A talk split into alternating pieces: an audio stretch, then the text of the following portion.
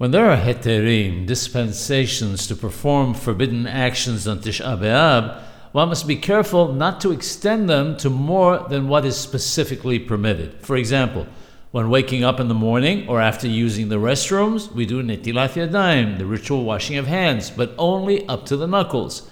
We must be particular not to extend this and wash more. Similarly, if one gets dirty, muddy, and the like, the actual dirt may be washed off.